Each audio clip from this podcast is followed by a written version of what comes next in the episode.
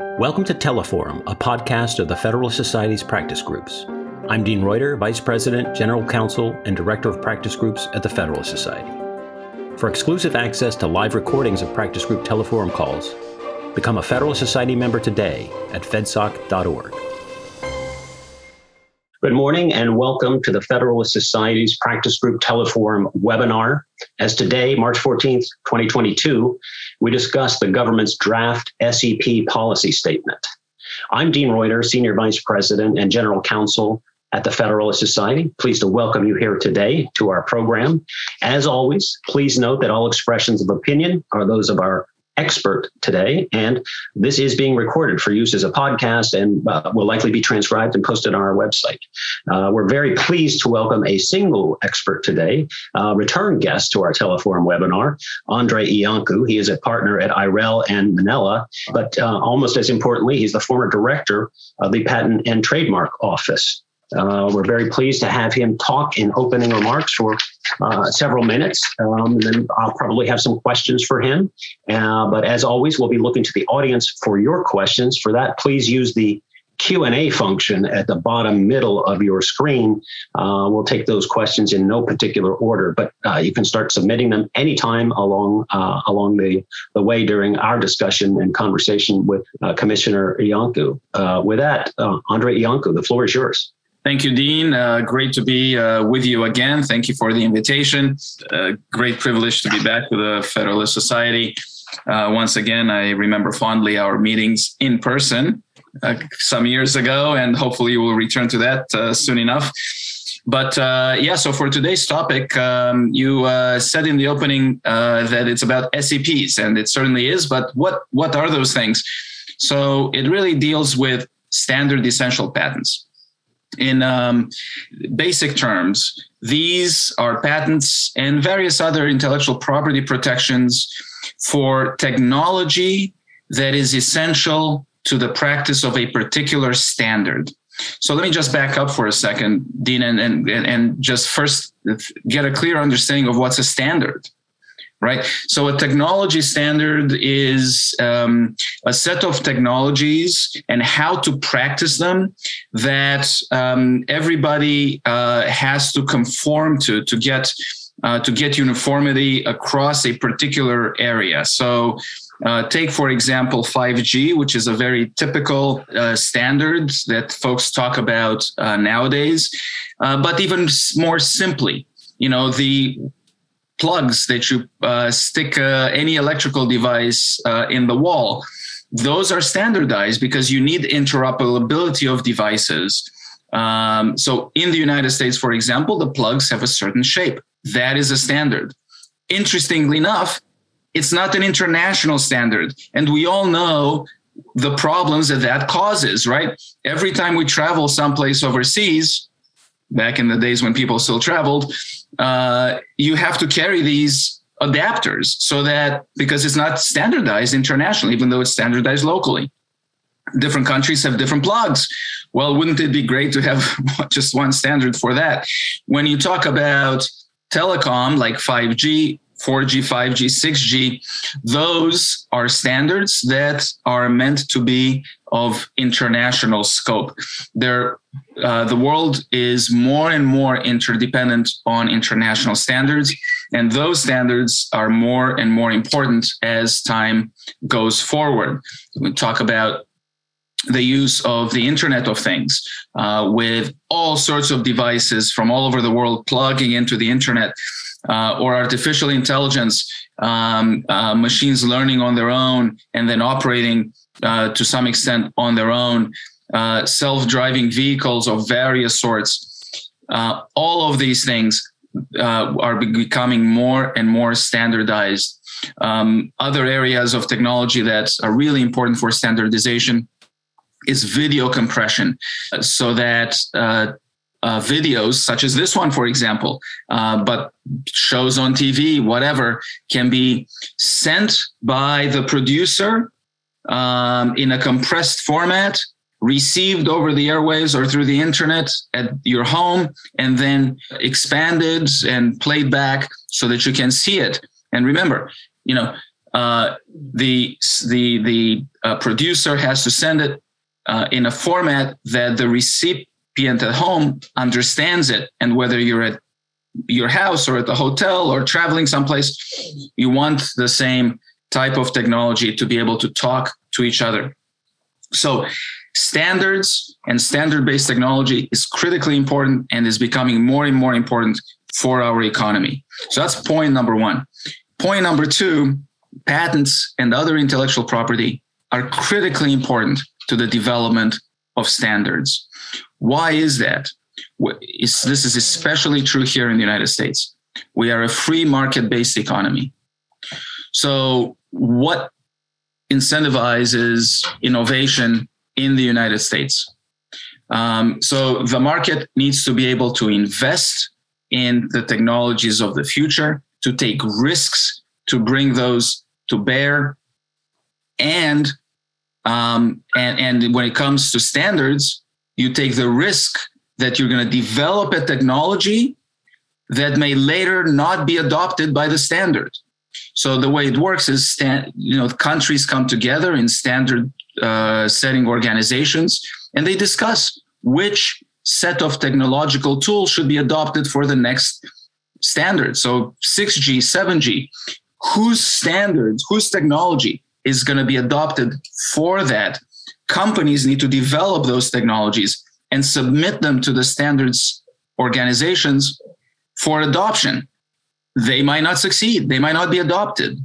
You make all these investments, you do all the development and yet it doesn't get adopted. But if it does, so that's a risk.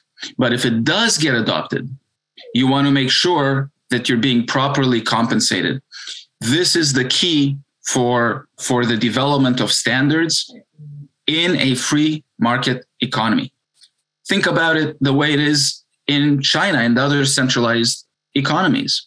There, the centralized Chinese Communist Party can dictate we're going to develop five new technologies for a particular standard then whatever happens happens we cannot make such a we cannot issue such dictates here in the united states so we need the appropriate incentives and the appropriate level of protections in the united states and other free market economies in order for companies to make the necessary investments and try hard to get their technologies adopted in the standards organizations having the appropriate policies when it comes to these intellectual property protections for standards is critically important.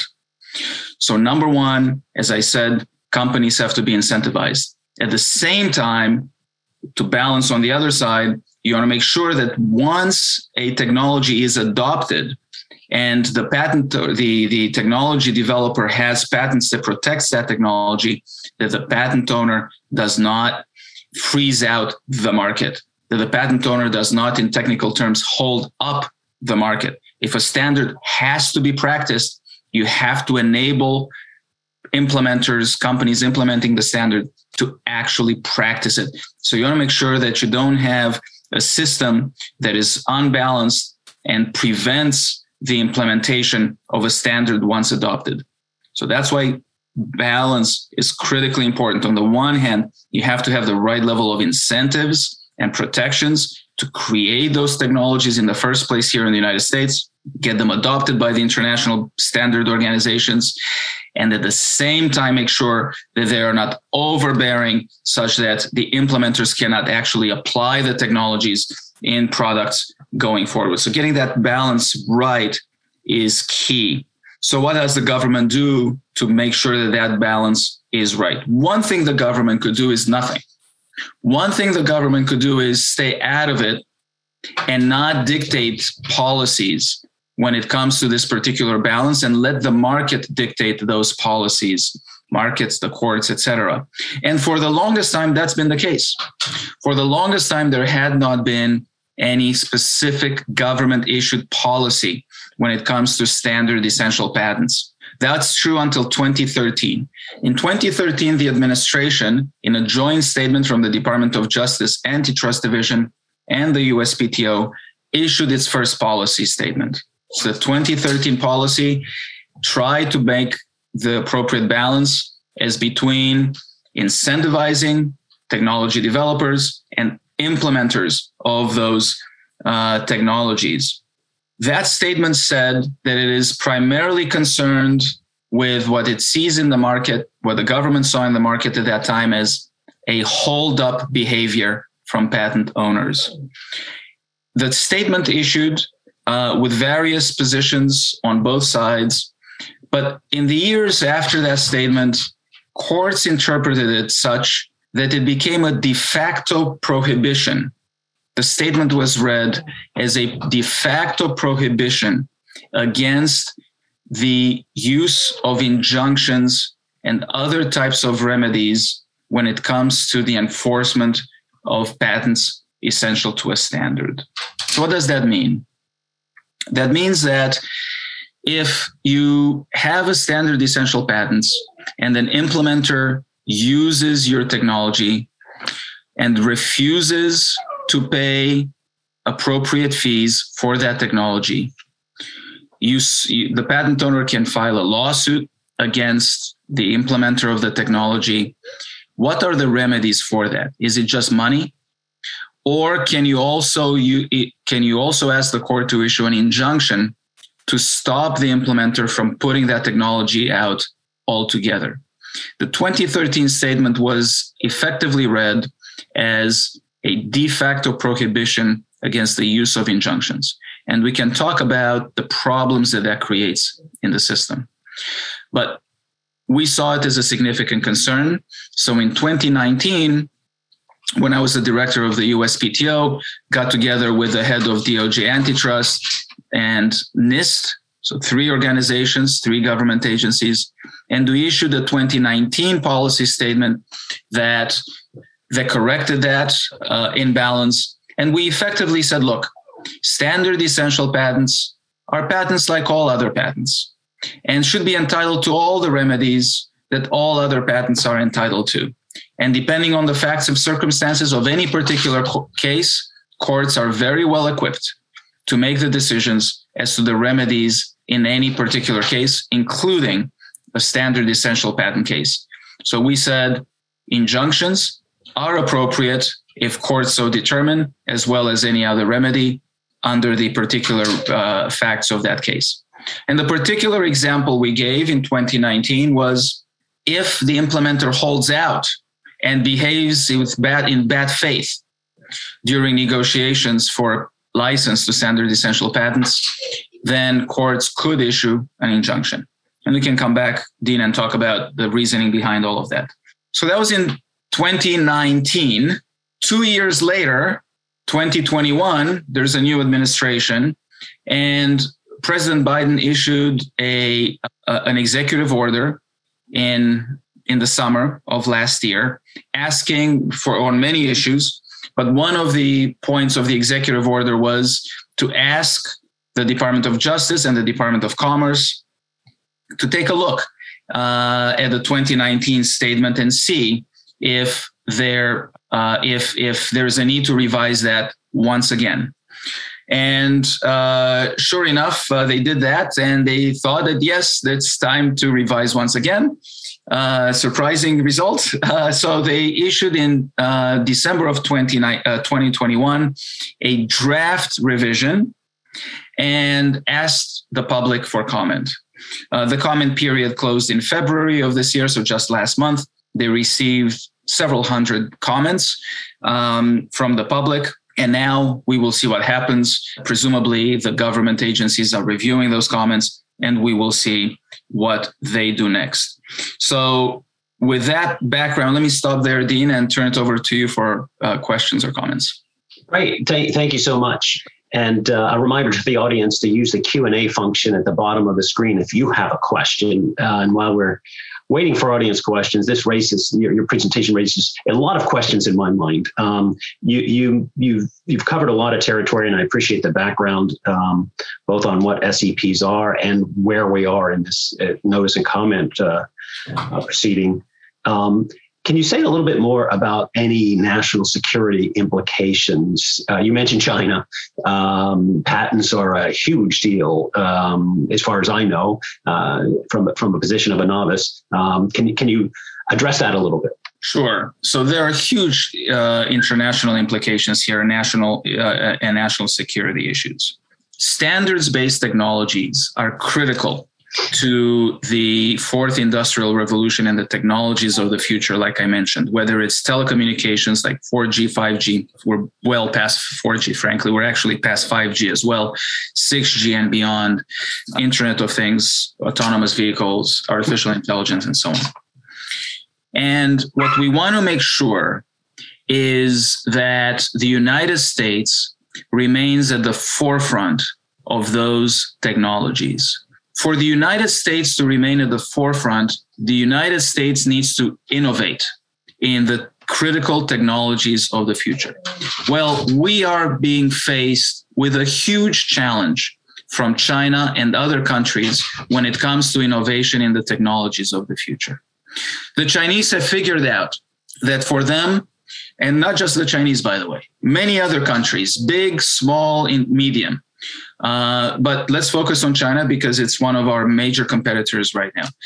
They have figured out that for them to be uh, competitive, both economically, militarily, and everything else, they need to innovate.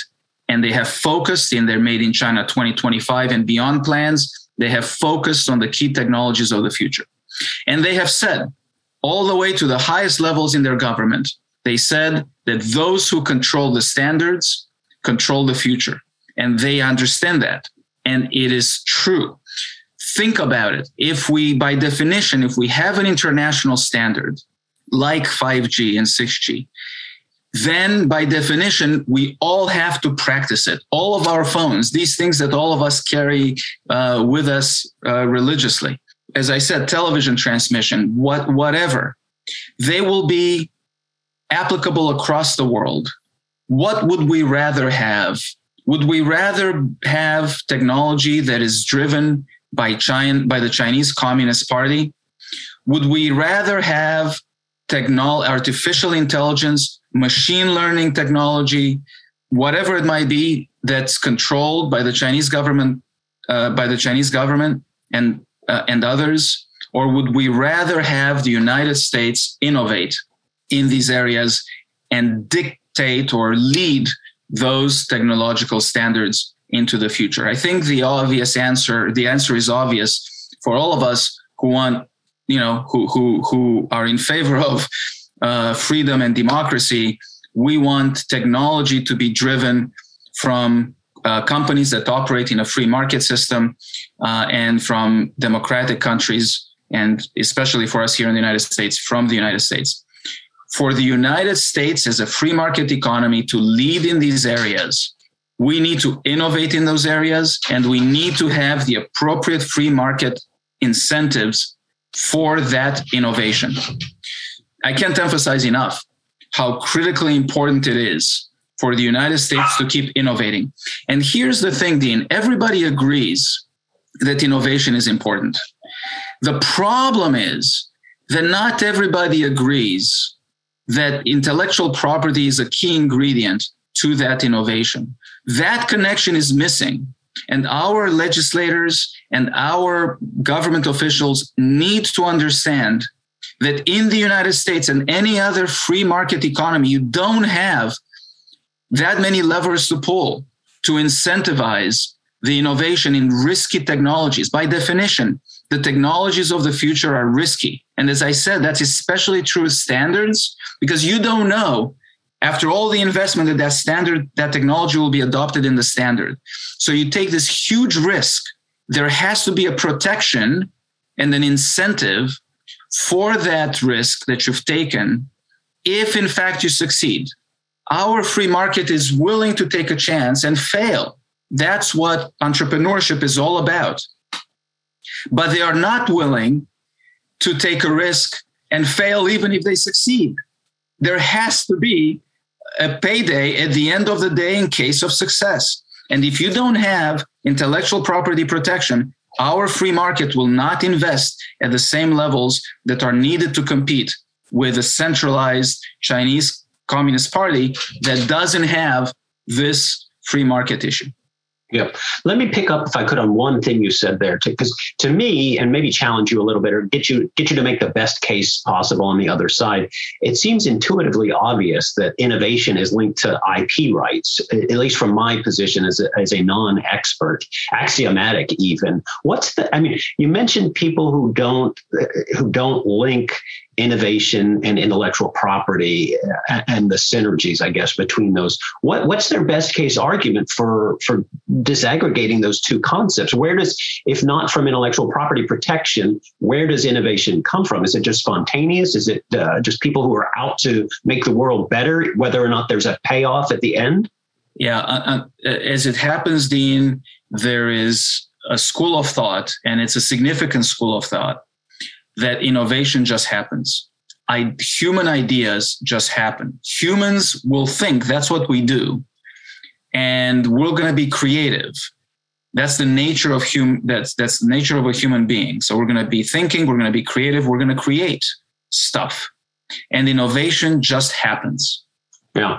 And and and then patents are an afterthought by those clever enough who, after they've innovated, they want to pull, pull up the ladder behind them. I don't want to underestimate this school of thought. It's, it's very prevalent. It's especially prevalent in academia, and it's not new.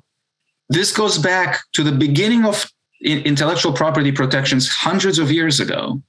There's always a tension between uh, the free flow of ideas and the protection with uh, uh, of ideas in the form of a property right? And from the it was so important that tension was recognized by our founding fathers. Think about the fact that they put it in the constitution right? In article 1 section 8 clause 8 there is the intellectual property clause mm-hmm. that gives exclusive rights to inventors and authors right? So that's the foundation for the patent and the copyright system. They thought they had to overcome this tension in the Constitution itself. They didn't put physical property rights in the Constitution. There is no clause that says you're entitled to your piece of land, but they put it on intellectual property rights to, to resolve this tension. And there's writings from Jefferson and the like that show this tension. And um, now, now, I very much believe, um, you know, that that the answer after all these these years is clear. You cannot compete in a free market economy without these protections or incentives. But the bottom line is that no, but not, not everybody agrees. Yeah, interesting. Does that school of thought, and, and you can just say yes or no to this if if if, possible, um, does that school of thought concede that without patents and IP protection, even if humans are by nature inventive, you might get a level of, of innovation at 10, but with patent protection, you get 11 or something higher? No, no, they think it's the other way. So, so the opposite school of thought thinks that patents act as a barrier to innovation as opposed to a catalyst to innovation. Again, ideas will just happen, they say, yep. and then the patents block further follow on ideas. Um, now, what I always say publicly is show me the evidence because humanity does not know progress to the level that we have come to expect here without a robust patent system. Okay. When this country was founded in 1776, the state of humanity in 1776, just 200 some years ago, was basically the same as in antiquity. Okay, you you basically were going around on horseback. You uh, you you illuminated the room with candlelight you you know if you wanted to communicate something at a distance you had to to send paul revere on horseback. It, it, you know if you needed anesthesia the best you could do is a shot of whiskey. I'm not kidding about these things. It's just 200 years ago even though humanity has been around for thousands or tens of thousands of years. So all the progress we have made now lots of things have come together. But the fact is that everything that we know from a technological development point of view has happened at the same time as a robust patent system. So I want to know the evidence. If you want to undo the system, yeah. folks have to come and prove that we that this stuff can happen in a free market economy. without intellectual property protection. This is so critical for standards based technologies uh, because it adds another layer. The technology is adopted in a standard that's in wide use uh, across the world. But it is also true in everything else. We, right. see, it in, we see it in the development of pharmaceuticals. Um, and the same arguments are being made on the other side there. And it's just as dangerous there. It's across the board. We're starting to get some questions in the Q&A, and, and I'll remind the other guests to, to, to put their questions there, the Q&A at the bottom of your screen. Uh, in terms of the balance between that, the patent owners and those who want to license it or use the patent, um, can you say just a little bit about? I, am under the impression that the patent owners, if it's a standard essential patent, if it's essential, uh, you know, like the, the shape of this USB cord, uh, the holder of the patent has some obligation to deal fairly with people that want to use that standard essential patent. Is that correct? And what does that look like? And what does that what does that do in terms of the balance of power between those two entities? Uh, that is correct, except for your example. It's driving me crazy. Like with every new phone I buy, I have to buy a different plug. I, I really wish that that would become standardized just from the convenience point of view.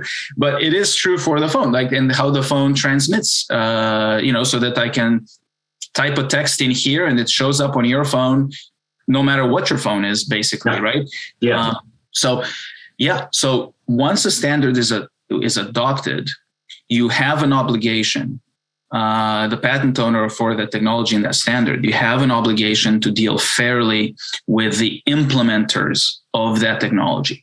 So what the requirement is, is that if you're a patent owner on that technology, is that you license it out on fair, reasonable, and non-discriminatory terms. It's called FRAND. Fair, reasonable, and non-discriminatory terms. You have to engage in a negotiation and you cannot deny a license if the license is on fair, reasonable, and non discriminatory terms. So there are two terms that are being used in this area. One is called hold up. So the patent owner is not permitted to hold up the implementation of that standard once that standard is adopted. So just because I have a patent, I cannot say, too bad, you're excluded no matter what you're offering me. You're excluded because I don't like you.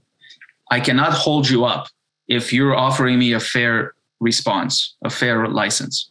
On the other side of this, the implementer can hold out. Okay. And they should not be allowed to do that either. So, what does that mean? So, an implementer can say, look, I'm going to practice your standard anyway, and I'm not paying you no matter what you want a dollar a unit, I'm going to give you no more than a penny a unit.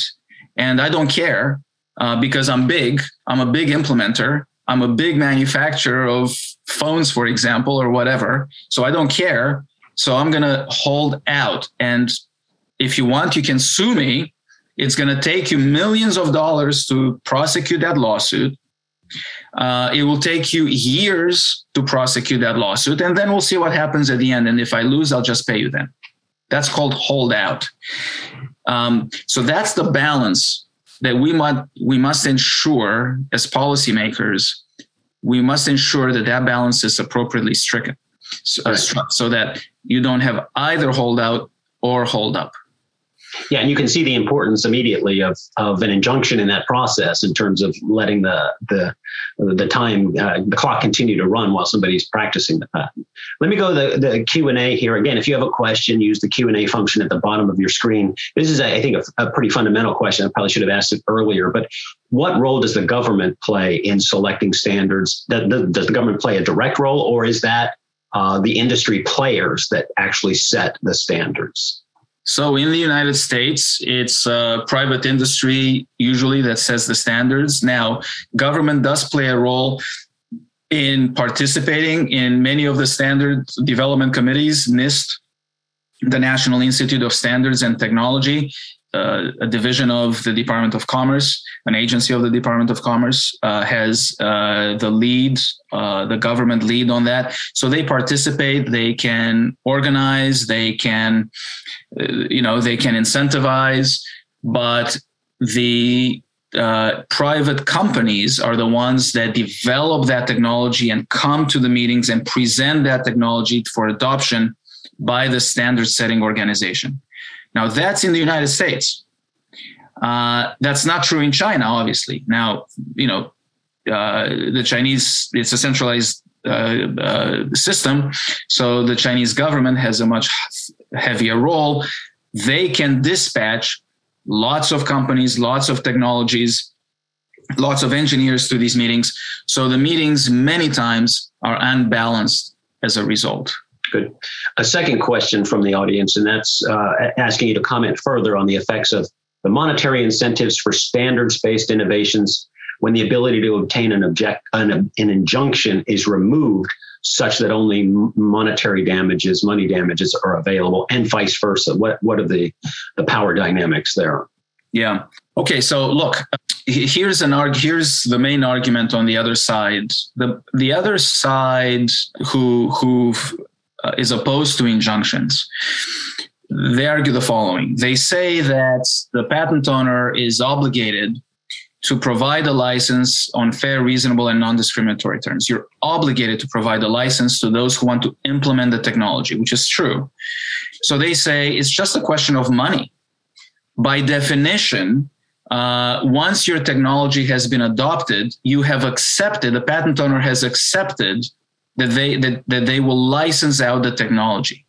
You have promised not to hold people out, to lock people out and to allow them to practice because that's why you're contributing your technology to the license and that's the quid pro quo. So it's just a question of money.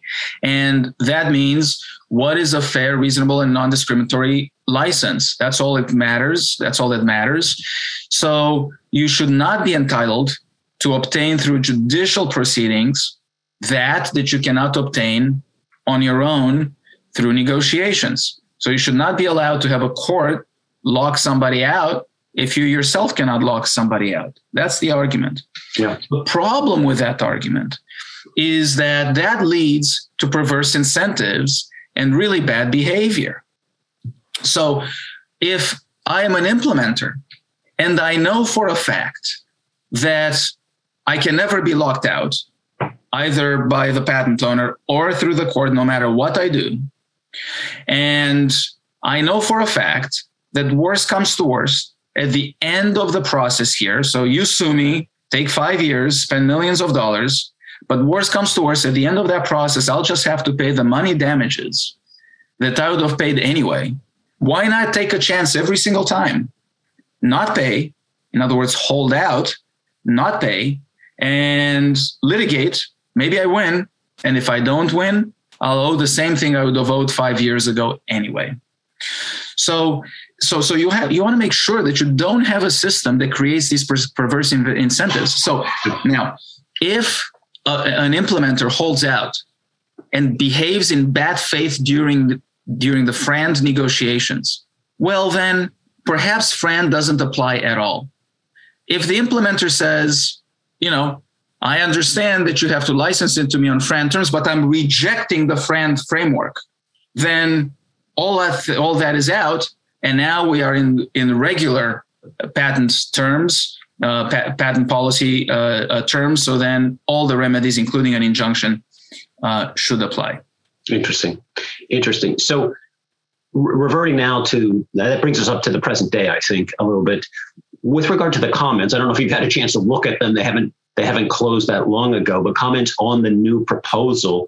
How is industry lining up? Um, where who, who are the pros and who are the cons in favor of injunctions versus opposed? And has that changed at all in the different iterations of this policy? You mentioned it started in 2013, and then uh, you guys uh, did something in 2019, and now we have another revision. And in answering that, I've always been taught that business really hates uncertainty of uh, of all forms. And to me, if you're flip flopping, I don't want to say flip flopping, but if you're going in different directions in one administration and then reversing course and reversing course again, to me that sounds like uncertainty. So if you could address that whole batch of issues as you as you as you answer.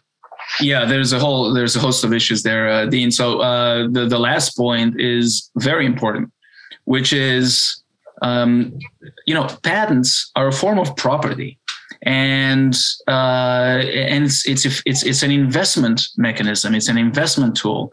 Um, you you you know, I've always said I agree with you that uh, consistency of that uh, of that uh, monetary tool is really important in patents, just as it just as it is for the for the dollar. Imagine if the dollar had one value uh, uh, in one administration and a completely different value in a different administration. Now, of course, the dollar varies with inflation and whatnot, but we can see how destabilizing high rates of inflation is even there.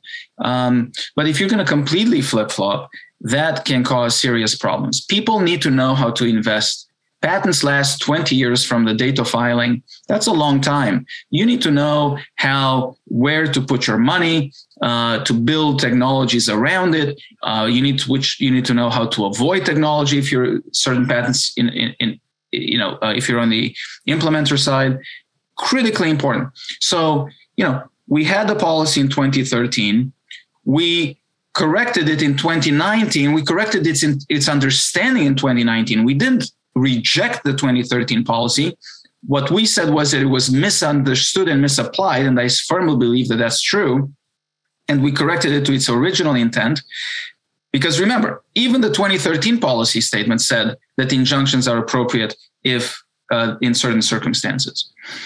And now, not even two years later, they want to change it again. And where is the evidence? Is there some documented evidence that the 2019 policy is not working out, that, you know, that patent owners are behaving in predatory ways with hold up situations. Where is the evidence? The 2021 proposed policies is silent on any evidence of nefarious conduct. It just makes an academic presumption that there could be, but there is no actual evidence. So if you're going to engage in the policy flip flop, you have to demonstrate that there is a critical need for that change. And that hasn't been shown here. And to be frank, I would say that if we're going to flip flop again, uh, if we're going to change the policy again, uh, then uh, within two years, uh, then you might as well just abolish it completely, have the government get out of this whole business. Because you know, look, for the longest time, we didn't have a policy. As I said, until 2013, we didn't have a policy. So if we're going to have a policy, it's got to be more stable. But if we cannot get ourselves to have a stable policy, then we might as well have the government out of it completely. To, to the rest of your question, how, what's the lineup in industry? Well, look, as you would expect, uh, generally speaking, large implementers of technology, so those that on balance implement more than innovate uh, for standards based technologies uh, want a change and they do not want injunctions at all or ever. So if you look at the hundreds of comments that have come in in February, what you basically see, and I'm generalizing a little bit, but what you basically see are the large big tech companies uh, in favor of the 2021 proposal. Their uh, industry groups uh, as well. So, industry groups that are driven by the large big tech companies. There are some automobile companies there as well because uh, automobiles, to some extent, are big computers on wheels nowadays. And China.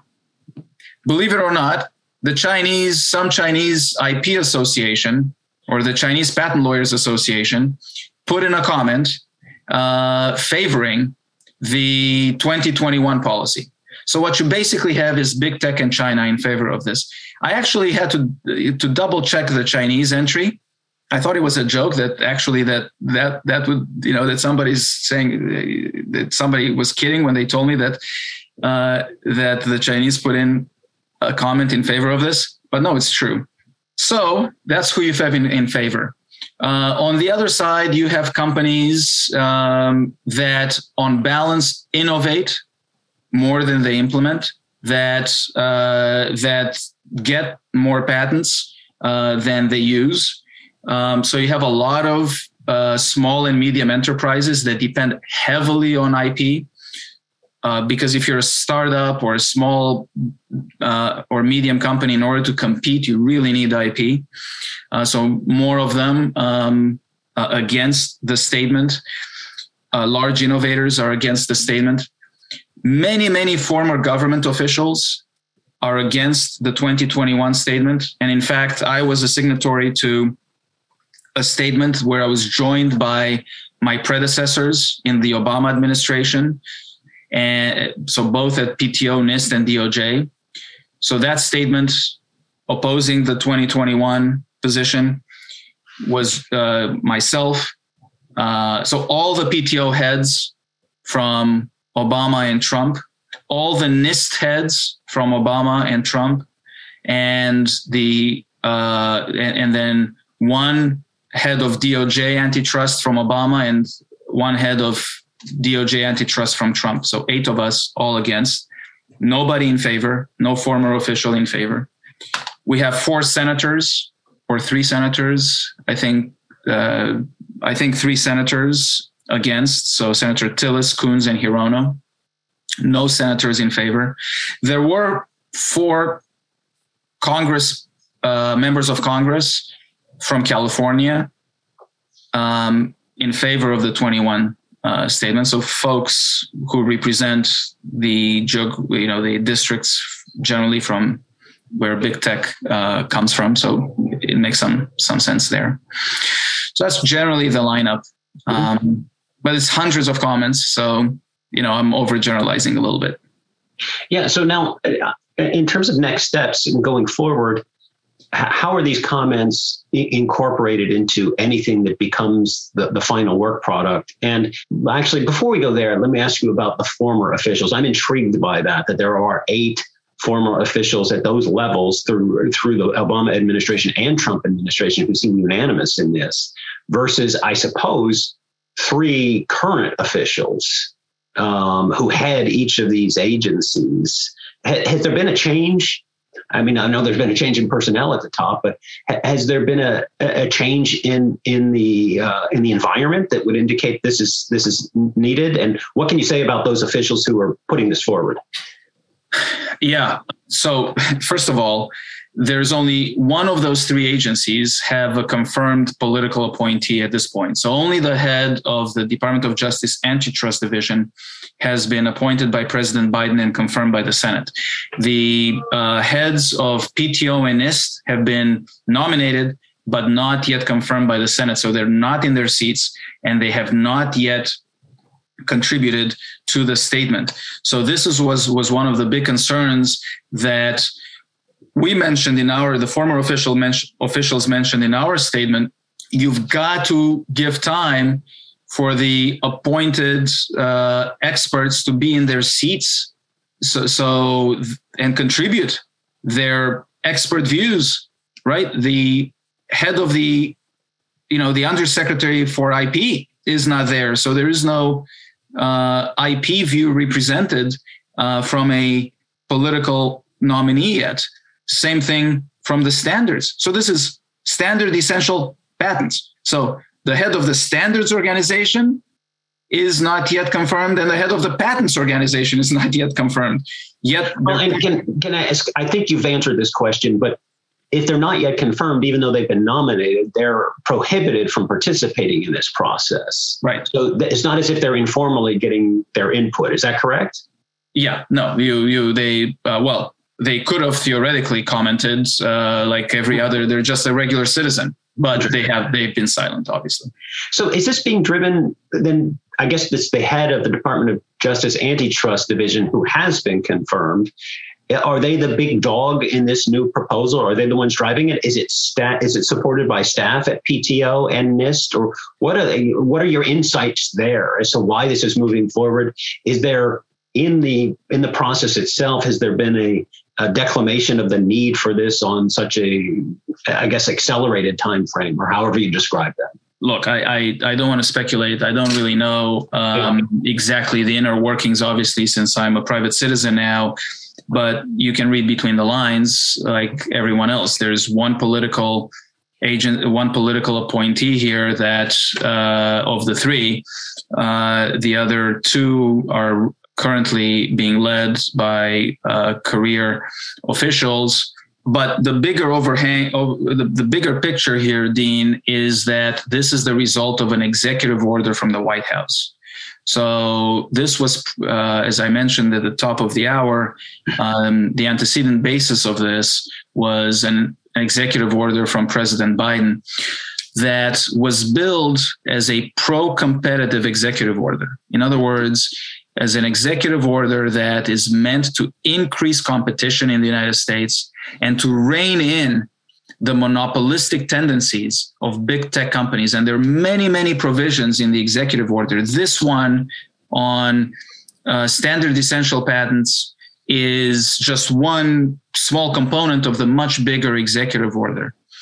What's really interesting, though, is that this portion of the executive order on standard essential patents would have the exact opposite effect of what is intended by the overall theme of the executive order. If the Biden administration wants to rein in big tech and their monopolistic tendencies, they should ask themselves why is it that it is basically only big tech companies and their surrogates that and, and the Chinese patent system that is supporting their proposed change.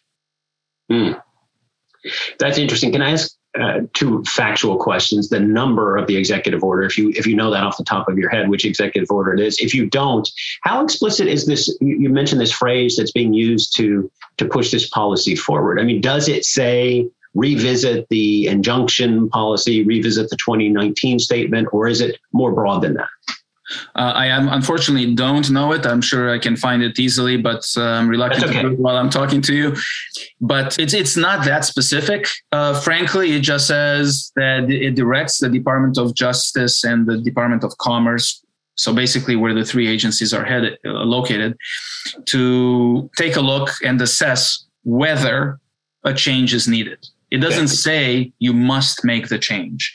Um, and frankly, I would urge the three agencies, in light of the comments that have been received, to uh, to to uh, to think carefully and proceed with extreme caution before effecting a change. And at the very minimum, I urge the three agencies to wait for the political appointees at the PTO and at NIST before they effect an, a change on such important issues. Look, it is exactly right now when we are feeling as a nation the importance of US based innovation. It is exactly right now when we feel what it means to be dependent on the supply of critical technologies such as semiconductor chips and so many other things on foreign nations. This is right now when we have to all say to ourselves, especially our policymakers, what can we do to increase innovation in the United States? And to the leaders of the three agencies, I say, listen to the experts.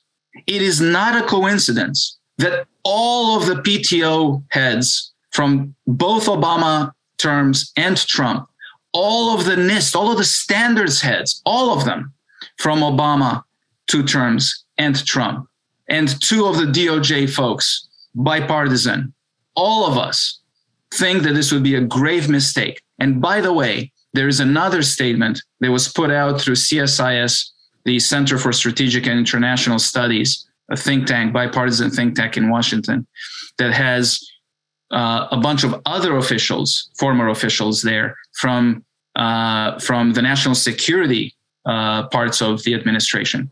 They are all opposed and urging extreme caution here. And there is none of them on the other side in support. Folks in the current administration should ask themselves why is this the lineup? Why is it that it's their, their proposal is being supported by big tech and China, yet it is opposed by all the former experts in bipartisan administrations on these issues. Yeah. So I, I, heard you urge them to to wait for the confirmation of of the other two officials. What are the next steps in terms of timing? Um, is it is it possible just to shut down the? I, I, suppose the government could at this point do nothing, or they could revise based on comments, or they could uh, go forward. And I did hear you urge they at least hold this in abeyance. But can you talk about the next steps uh, going forward? Yeah, so one thing would be for the government to do nothing, uh, which means de facto you're leaving in place the 2019 statement, which is working just fine. There are no there, there's no evidence, as I said, and the state the 2021 proposal does not cite any evidence that there is some breakdown in the system. By the way, the 2019 statement is in line with our uh, European trade partners and Asian trade partners, the modern free market economies have policies on standard essential patents that are similar to the 2019 position, um, and other countries are moving in that in that same direction. So uh, one option would be just let it be. It seems to be working just fine. Yeah. Um, uh, at a minimum, wait for the new folks to come to be confirmed, the experts, and then have another discussion and see if uh, the 20 21 draft can be if you're going to make a change you you know at least make some uh, amendments to what you have proposed. The third option dean is for the government to say we're pulling out completely. We're going to pull out the 2019 statement but not put the new one in. That's another option and a few of the comments suggest that. They say that if you're going to if you if you don't like the 2019 statement just get out of it completely. Because we as an industry some of the comments say we cannot make business decisions if you're going to if you're to make changes this often. Yeah. Uh, let me mention one more thing. The 2021 statement in addition to effectively prohibiting injunctions has lots of other problems. One of them is that it prescribes a framework for negotiations between the patent owners and the patent impl- and the technology implementers to arrive at a an appropriate uh, license agreement. Think about it. The government, okay, and by the way, effectively unelected officials, okay, is issuing, prescribing to industry, to the experts in industry, a framework. I say, and the the uh, um, the comment statement, the formal comment that the former officials put in, we say let industry dictate how it should negotiate. They know best. And it's different from company to company. It's different from industry to industry. How you negotiate in the telecom industry, like 5G, is going to be different from how you negotiate in video transmission industries, for example. Mm-hmm. Uh, the dynamics are different. The players are different. The international participants are different. Why would government prescribe a rigid framework?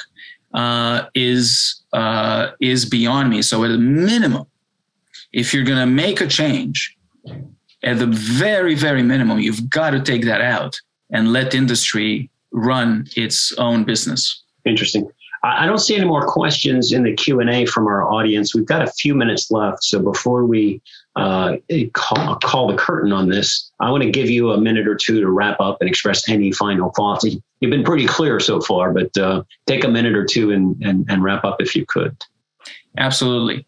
So, look, uh, uh I, I believe very strongly that uh, intellectual property protections are key uh, to innovation in general, but in particular for innovation in standards based technologies.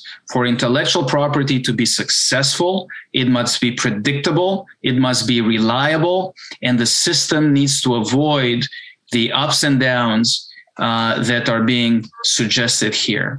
In addition, intellectual property protections to be effective, they need to be meaningfully enforceable. Otherwise, it is just a nice piece of paper with a beautiful ribbon from the patent office that might decorate your office. Other than that, in order to have a meaningful property right, you need to be able to enforce it. And you need to be able to enforce it against people who are violating that intellectual property rights. The US government cannot have a policy that has that, that, that removes all the teeth from its intellectual property system, because at that point, you might as well not have a system altogether. And that is something the United States categorically cannot afford. Uh, so, with that, you know, as I said earlier, I very much uh, urge the three agencies to think carefully, listen to industry, listen to experts, and wait for the experts in the particular agencies who are responsible for these issues. Terrific. Well, great program, uh, Andrei. I thank you for your time and for your thoughtfulness on this.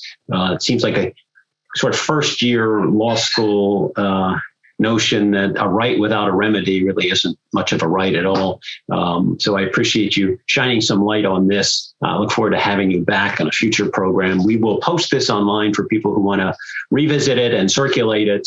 Uh, my thanks to Andrei Iancu for his time. I also want to thank the audience for their time and for their questions. A reminder to our audience to check your uh, emails and our website for upcoming programs, which will happen probably later today. I haven't looked myself, but um, until that next program, we are adjourned. Thank you very much, everyone. Thank you all. Thank you for listening to this episode of Teleforum, a podcast of the Federalist Society's practice groups.